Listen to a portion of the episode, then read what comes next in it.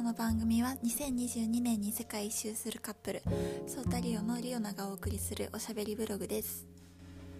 は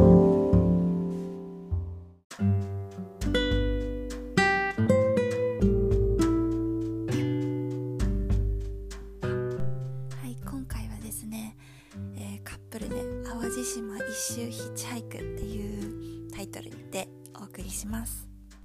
今年の2月2020年の2月の半ばに彼と一緒に、えー、ソーと一緒に、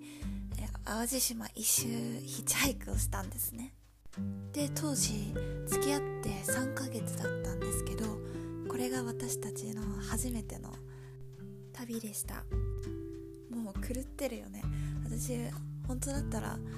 なんだろうカップルで初めて旅行行くってなったら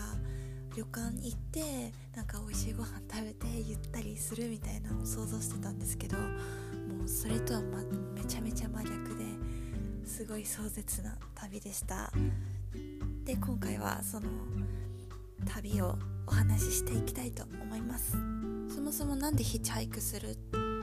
に至ったのかっていうと私自身今まで旅はいろいろしてきたんですけどヒッチハイクはしたことがなかったんでやってみたいなっていうふうに思ってたんです。でねソータは今までに、えーヒッチハイク経験国内で結構あったので、まあ、一人でやるよりかは経験者と始めた方が安心安全だしいいなっていうふうに思って一緒に始めることにしました。まあ、将来的にはねコロナが落ち着いたら私台湾で台湾横断ヒッチハイクやりたいなっていうふうに思ってるんですけどね。で次になんで淡路島にしたかっていうともともと私たち2人とも当時名古屋に住んでたんですけど最初の目的地は広島だったんですね。で名古屋でも名古屋から広島行ってまた帰ってくるってなるとちょっと前後の予定の関係で時間がなくなっちゃうかもっていうことで近場にしようっていうことになったんですよ。で行き先どこにしようかなって Google マップで見ていた時にあこの島にしようよって言って見つけたのが淡路島です。つまりもうめちゃめちゃノリと勢いで決めました。でねいざ出発っていうことで、えーカリアハイウェイオアシスまで向かったんです。彼曰くこのカリアハイウェイオアシスはヒッチハイクの聖地らしくって、まあ、結構すぐに捕まるらしいです。カリア駅から無料のシャトルバスが出ててで到着してで段ボール借りて段ボールに大きく行き先を書きました。私は大阪ってでっかく書いた段ボールを持って彼は大津行きの段ボールを持ってヒッチハイクをしました。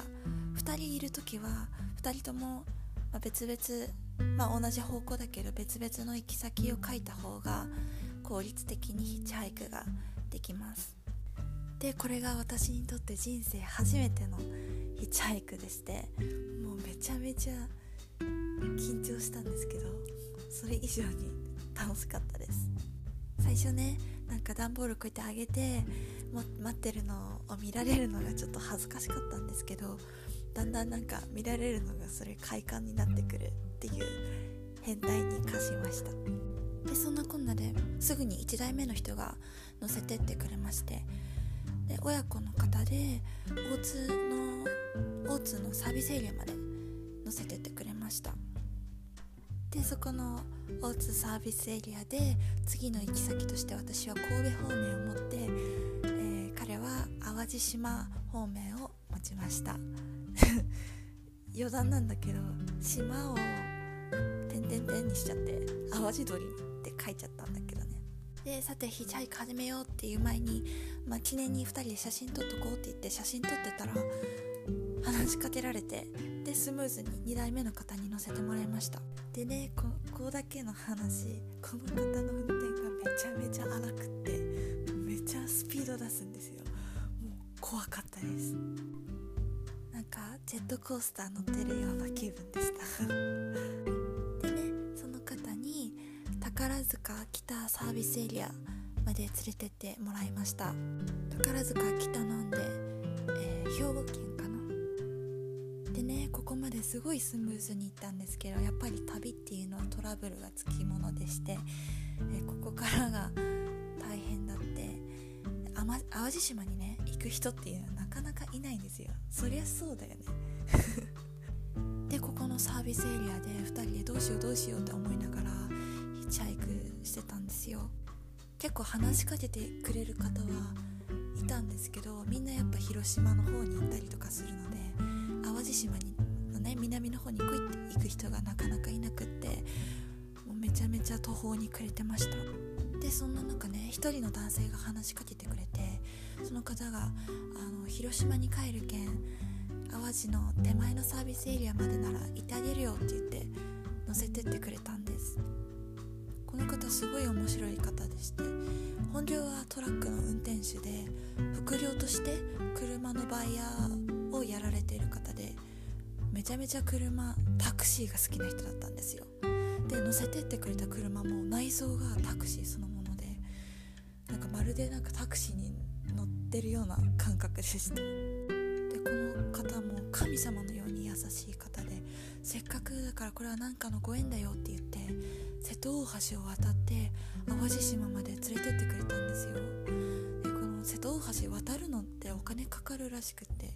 でもそのお金を負担してわざわざ自分は広島方面に行くのにで夜日没になってしまったのにもかかわらず連れてってくれたんです。その瀬戸大橋を渡った時に夕日がちょうど見えたんですけどその時にねこの、乗せてってくれた方が、まあ、こんな性格やから人に騙されることもあるけど、まあ、信じる心は忘れないようにしてるんだよって言っててかっこよかったです。私たちなんて会ってもう数時間ほどしか経ってないのにこんなに見ず知らずの人に対して信じるっていうことはなかなか難しいことじゃないかなっていうふうに思います。この方のおかげでかげさまでサービスエリア淡路島のサービスエリアまで到着することができました。わあよかったねっていうのもつかの間でこれから今から泊まるところないじゃんっていう話になったんですね。でゲストハウスに連絡したんですけどやっぱヒッチハイクで来るなら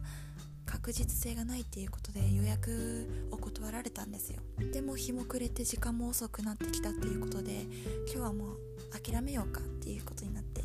で淡路島のサービスエリアで寝ることにしました。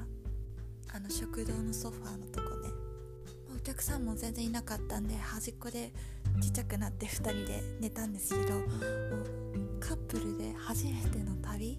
がヒッチハイクでかつ初めて一緒に、うん、一夜を過ごす場所っていうのがサービスエリアってどういうことやねんって思うんですけど。まあしょうがなかったんで今日はそこで寝ようっていうことになったんですね。でもせっかくならもうお風呂入りたいなっていう話になってそっから徒歩1時間半ぐらい歩いて近くの温泉に行きました。でねブログの方には写真も載せてるんですけど途中で見えた景色がすんごい綺麗で調べたらちょうどその日スーパームーンの日で満月がすごいくっきりしてて月がとても明るくて感動的な景色でした。めちゃめちゃ苦労した後に見る